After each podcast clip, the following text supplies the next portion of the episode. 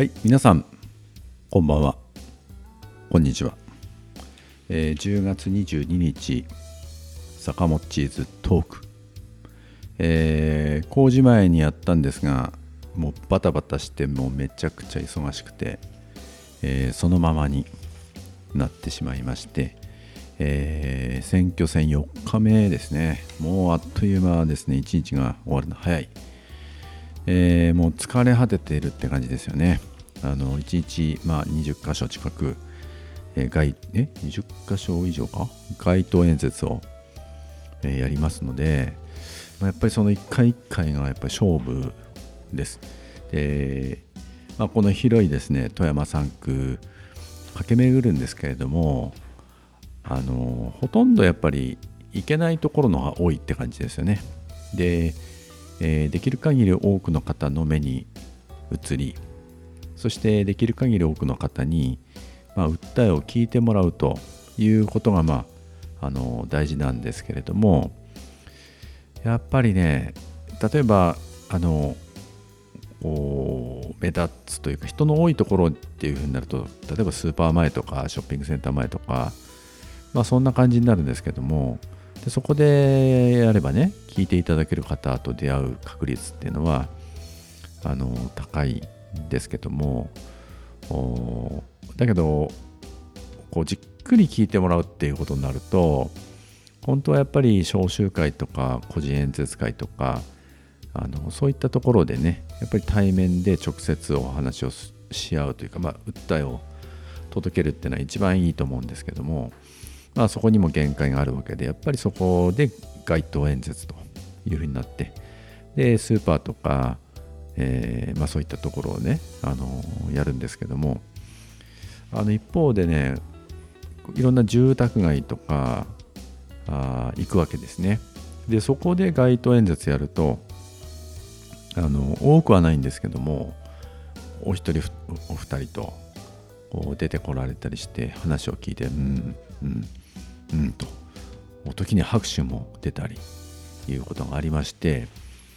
あのもし街頭演説をやってなかったらその方に自分の訴えを届けるってことはまあなかったなということになるんですね。でそういうふうにしてその方々が、えーまあ、自分のお友達とか、まあ、ご家族とかいや今日ね共産党のあの人こういうふうに言ってたよというふうに話題にしてくれるだろうしいやまだねあの野党の候補追い上げないといけないからどんどん応援しようじゃないかと知り合いに、声かけようかとかいうふうにねあのなっていくと思うんですね。やっぱそうなってくるとこうそのそういう人たちと出会う場っていうのをいかに作るかということになるとやっぱりね、えー、街頭からの訴えっていうのはそれなりに効果があるんではないかなというふうに思います。え昨日はですね高岡市内で、まあ、どことは言いませんけど、まあ、特定されやすいんであれですけどあの演説をやりましたらしばらくしたらあの、えっとね、70代ぐらいの男性が出てこられて、まあ、さっき言ったようにこうおおそうだそうだみたいな感じでね。でも愛の手がというか、まあ、拍手、うん、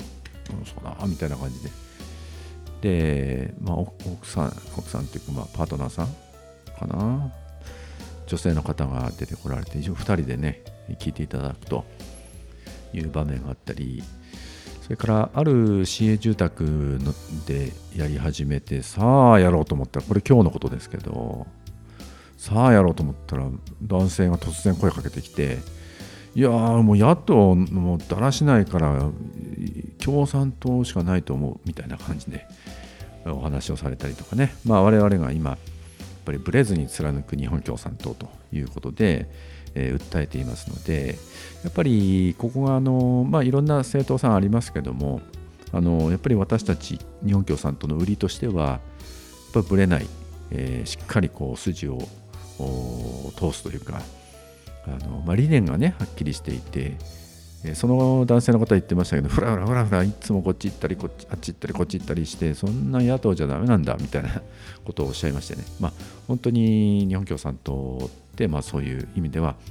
ビシッと立っているということで、まそういうふうにね見ていただく方って多いんだろうなというふうに思うんですけども、まあ、そういう方と巡り合ってで、まあ、その人にやぜひね周りにあなたが一品入れて入れていただくの本当に嬉しいんだけどやっぱりあなたの周りに増やしていただくっていうことがないとやっぱり伸びないのでよろしくお願いしますと、まあ、こんな感じでね話になるわけですね。だからあの本当に大事な出会いが該当であのあるなっていうふうに思います。で数日前に、まあ、いろいろこう SNS やってますんでメッセージが届いて今日からちょっとそのことを紹介し始めたんですけども、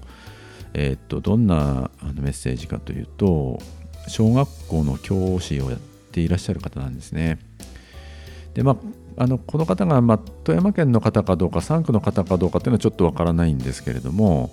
あのまあ、そういう人だ、まあ、富山の人だというふうな前提でお話をしてるんですけどこういうあのメッセージでした。ちょっと読んでみたいと思うんですね、えー、私は小学校で教師をしています。ようやく働き方改革を現場でも意識されるようになり19時までには退勤するように管理職に言われています。しかし事務仕事などの仕事量が減っていないためどうしても多忙感があり平日だけでは仕事を処理できません。仕方なく休みの日に出勤している状態です。これでは学校で教師が子どもたち一人一人と向き合う向き合うことも難しく授業づくりにも影響しています。何よりも自分の家庭を犠牲にしてまで仕事をしなければならないことは何より苦痛です。日本共産党の皆様にはどうか教員数の増加教員に対する事務仕事の軽減をお願いします。教員を志望する若い方が年々減っています。教員というのは本来人を育てるという尊く魅力のある仕事だと思っています。若い人たちに教師になりたいと思ってもらえるような施策をどうかお願いしますというね。本当に、まあ、あのよく聞く話ですけれども本当に切実なねあの声を寄せていただいてあの、まあ、どういう方か分かりませんけどもあのいただいた意見をしっかり受け止めてあのこういったものをね、まあ、生かすと同時にいろいろま街頭演説とか SNS なんかで大いにあのこうこういうのをね紹介していきたいと思いますということで、えー、お返事をしておきました。えー、まあね、そういう意味ではやっぱりこう市民というか有権者の方がいやこんな問題あるんだよとかあんな問題あるんだよっていうことをこう候補者はね、まあ、選挙に出て皆さんお願いしますっていう立場の候補者にどんどんぶつけてそれをやっぱり受け止めた候補者がそれをまた紹介してってね、まあ、それが一つの世論作りになるっていうことだと思うんですけどもあのやっぱり選挙っていうのは、まあ、勝敗という問題いろいろありますけどやっぱりあのこう選挙の争点にしていくっていう意味ではやっぱ候補者がいるっていうかねあのこう対決構図があってその中で、まあ、我々の立場から言えば自民党のそういう政治に対してこんな問題があるからこんな人がいてこんなふうに困ってるんだと。だからここを直さなきゃいけないんだっていうことをやっぱり野党側としては言えるわけでそういう私たちの政策をやっぱり事実でもって有権者の皆さんの声をそこにきちんとこう紹介しながら政策訴えていくっていうのは本当大事だなと思うんですねだから相手の方にいやこんな声あるんだけどあなた方はこれね教員どんどんこうね増やさなきゃいけない時に全然増やさないじゃないですかとか、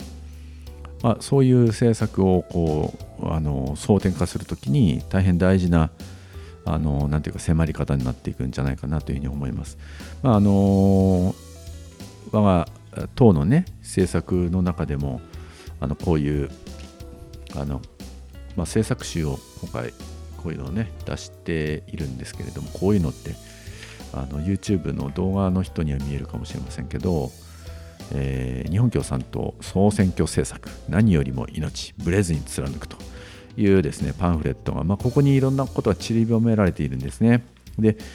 私は今日あの街頭演説であの紹介したのはどういう文脈でかというとあの私坂本博がこの自民党政治を変える4つの改革4つのチェンジをやるんだと言っているんですけどもその中で新自由主義の社会が自民党政治の下でまあ40年にわたってずっと続いてきてで何事も効率だとか、えーまあ儲かる儲からないっていう基準であのいろんな、まあ、医療だとかね教育だとかっていうことも含めてあるいはこう学問研究とかねそういったものを含めてやっぱり何かこう成果が上がるかどうかみたいなあのそういう基準で、えー、裁断していくというかこう評価していくっていうね。でその結果医療とか福祉とか、まあ、そういう教育とかっていう分野ってなんかこう成果がバンバンね投資したら成果がバンバン上がるっていう分野じゃないじゃないですかでそういうものもこう新自由主義の社会の中で競争原理みたいな、まあ、あるいは市場原理みたいなそういう感覚でねあの役に立つ立たないっていうことからどんどんこうあの評価をしてダメなものはどんどん削るみたいなねそういう傾向って非常に強くなってきてるんですよね。でそういう中で教育予算とか、まあ、医療の問題とか公衆衛生だとかそういったものがねやっぱどんどんどんどん縮められてきてで、まあ、お話ししてたのはこの政策の中にも出てくるんですけれども日本のあの教育予算ってめちゃくちゃ少ないんだという話なんですね。えっと、日本の教日本の教育への公的支出は先進国最低水準だと言って、えここでは OECD 加盟国で比較可能な38カ国中37位だと。37位ほとんどもうもうねビリッケツっていうねこんな感じなんだと。だから教育予算そのものがもう少なすぎるんだと。だからやっぱり教員増やせ増やせって言ってね散々国民の側から要求を何十年にわたって、えー、こう上げているし少人数学級をせよと、ね、40人学級じゃダメじゃないかと言ってこう言ってきたわけです。それで、まあ、今年になってこのコロナの問題もあって、えー、少人数学級、まあ、その密を避けるっていう意味もあるんでねあの少人数学級に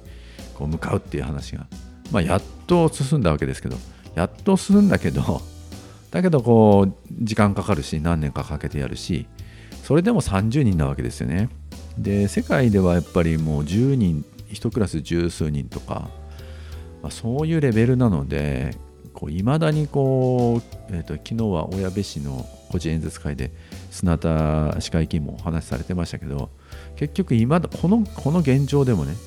少人数学級大事だっていう世論が今これだけ起こっているのにだけどやっぱり小学中学校とは背後しますよみたいなことがいまだにこう、まあ、親部とかねいろんなとこで起こっていて一体少人数学級にしたいのかどうなのかと。つまりここが新自由主義なんですよ。とにかくなるべくたくさん集めて効率的にみんないっぺんにやった方がね先生少なくて済むし効率的じゃんみたいな。それがやっぱりまあ平成の大合併みたいな、ね、自治体の大合併みたいなものともこう気を一にしたものがあってあの何でもかんでもこうね効率よくバンバンやればいいっていうことであの教員が多ければ多いほど、ね、それはいいかもしれないけど非効率じゃんみたいな。そういうやっぱりね風潮がね本当に強いわけです。いまだにあるんですけども。でそういう中でしわ寄せがどこに来てるかって言ったらやっぱりさあのこのメッセージいただいた学校の先生のようにこう教員であったりそれから、まあ、まさに子どもたちですよね。あの管理教育みたいになっていくわけですね。だからやっぱりそういうねあのメッセージいただいた方にあるように本当に教員を増やしてほしいと。いうことはもう切実な問題で、まあ、自民党政治のこの新自由主義の社会からああの暮らしや福祉や命教育に重点を置いた社会に変えていくっていう、まあ、このねあの私の、まあ、4つのチェンジのうちの1つっていうのはこれは非常に大きな課題であのいろんな事例をねあの紹介しながらえー、その実現の必要性っていうものを、まあ、今後も街頭から、えー、訴えていきたいなというふうに思います。えっ、ー、とまあなんか話してるともうねあっという間に15分ぐらい一応15分で目安にしてるんで坂本地図とか、まあ、今日のところはこんなことにしておきたいと思いますけれども、えー、今日は10月22日ですね。あ、21 22日です。まあ、明日もですね、えー、朝からですけれども、あの街頭に立って、でまあ、夜は個人演説会もあって、で、まあ、SNS 等々であの発信をして、えー、いきたいなというふうに思います。ちょっとまだまだね、私の体に限界があって、こう十分発信しきれていないっていう、そういうあの悔しい思いをしながらやってるんですけれども、あのまあ、選挙戦これから中盤に入っていきますので、まあ、少しずつですね、えー、体制をこう整え調整しながら、えー、発信を強化していきたいなというふうに思います。えー、っとあそうそうあの今日街頭演説に、えー、衆議院議員の笠井明さん、えー、東京の比例代表の、えー、衆議院議員候補なんですが、まあ、富山に応援に来ていただいてこの5世この5世にね3区ですね、えー、パートナーさんが親部市出身ということで、えー、富山にゆかりがあるということでね応援に駆けつけていただいて、えーと、今日は3箇所一緒に訴えさせていただきました。あの笠井さんは、えー、まあ、以前もちょっと紹介しましたがあのこの日本共産党の総選挙政策の第1弾で、えー、気候危機から気候危機を打開する日本共産党の2030戦略という、まあ、非常にあの体系だった、えー、あの気候変動対策をあの打ち出した共産党の政策を作る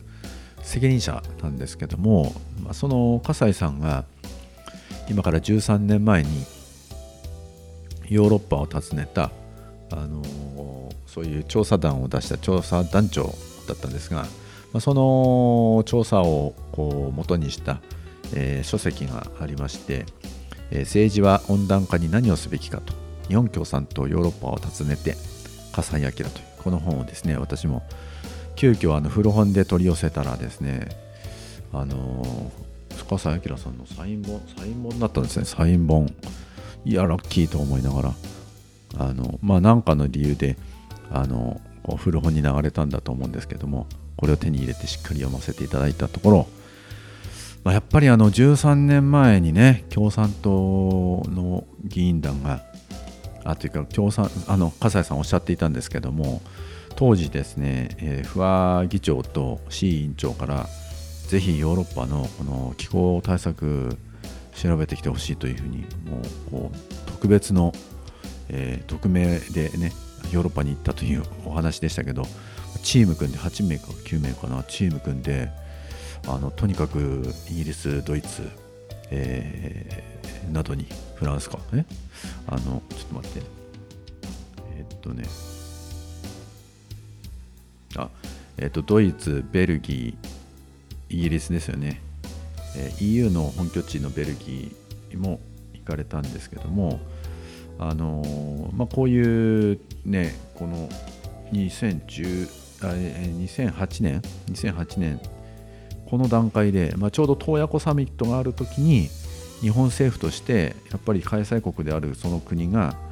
あのまともなそういう気候変動対策ちゃんと打ち出すべきだと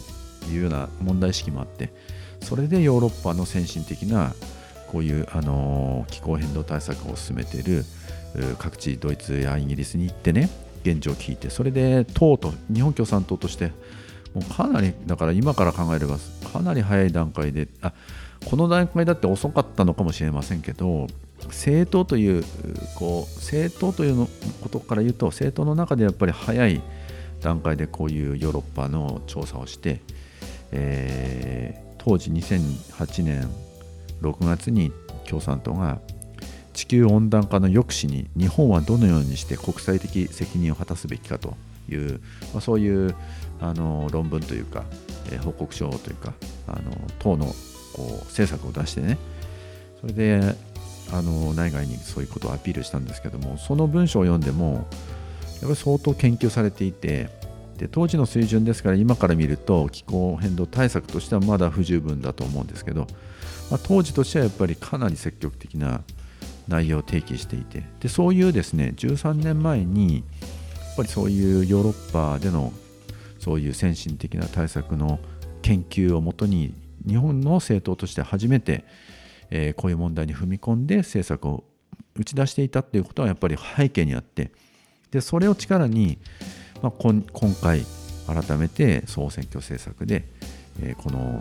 気候変動対策を打ち出すことができたということで、まあ、今日笠井さんとそのお話をちょっと聞かせていただいてやっぱりあのイギリスのねあこれ言っちゃいけないかもしれないから言いませんけどあのそういうあのなていうかあのこちらから共産党の、えー、調査団行きますよって言って、まあ、その現地の、まあ、現地のなていうか領事館っていうか、まあ、そこの関係の人があの熱心に共産日本共産党のあの調査団が来るってすごいことだっていう感じでね。なんかあの共産党はそういう気候変動対策を真剣に追求してくれてるのかとすごいなみたいな感じで非常に関係が深まったというようなお話もちらっとされていました。まあこのぐらいなら言ってもいいのかもしれませんけども、まあ、そのぐらいにあの政党として気候変動対策にこの2018あ2008年の13年前の段階から問題意識を持って取り組んできたっていうことはこれはね本当にあの大事なことだったな大事なことだったんだなということがあの分かりましたあもう時間が長くなってすいません。これで終わります。えっ、ー、と今日のトークはこれで終わりたいと思います、えー、お聴きいただきましてありがとうございました。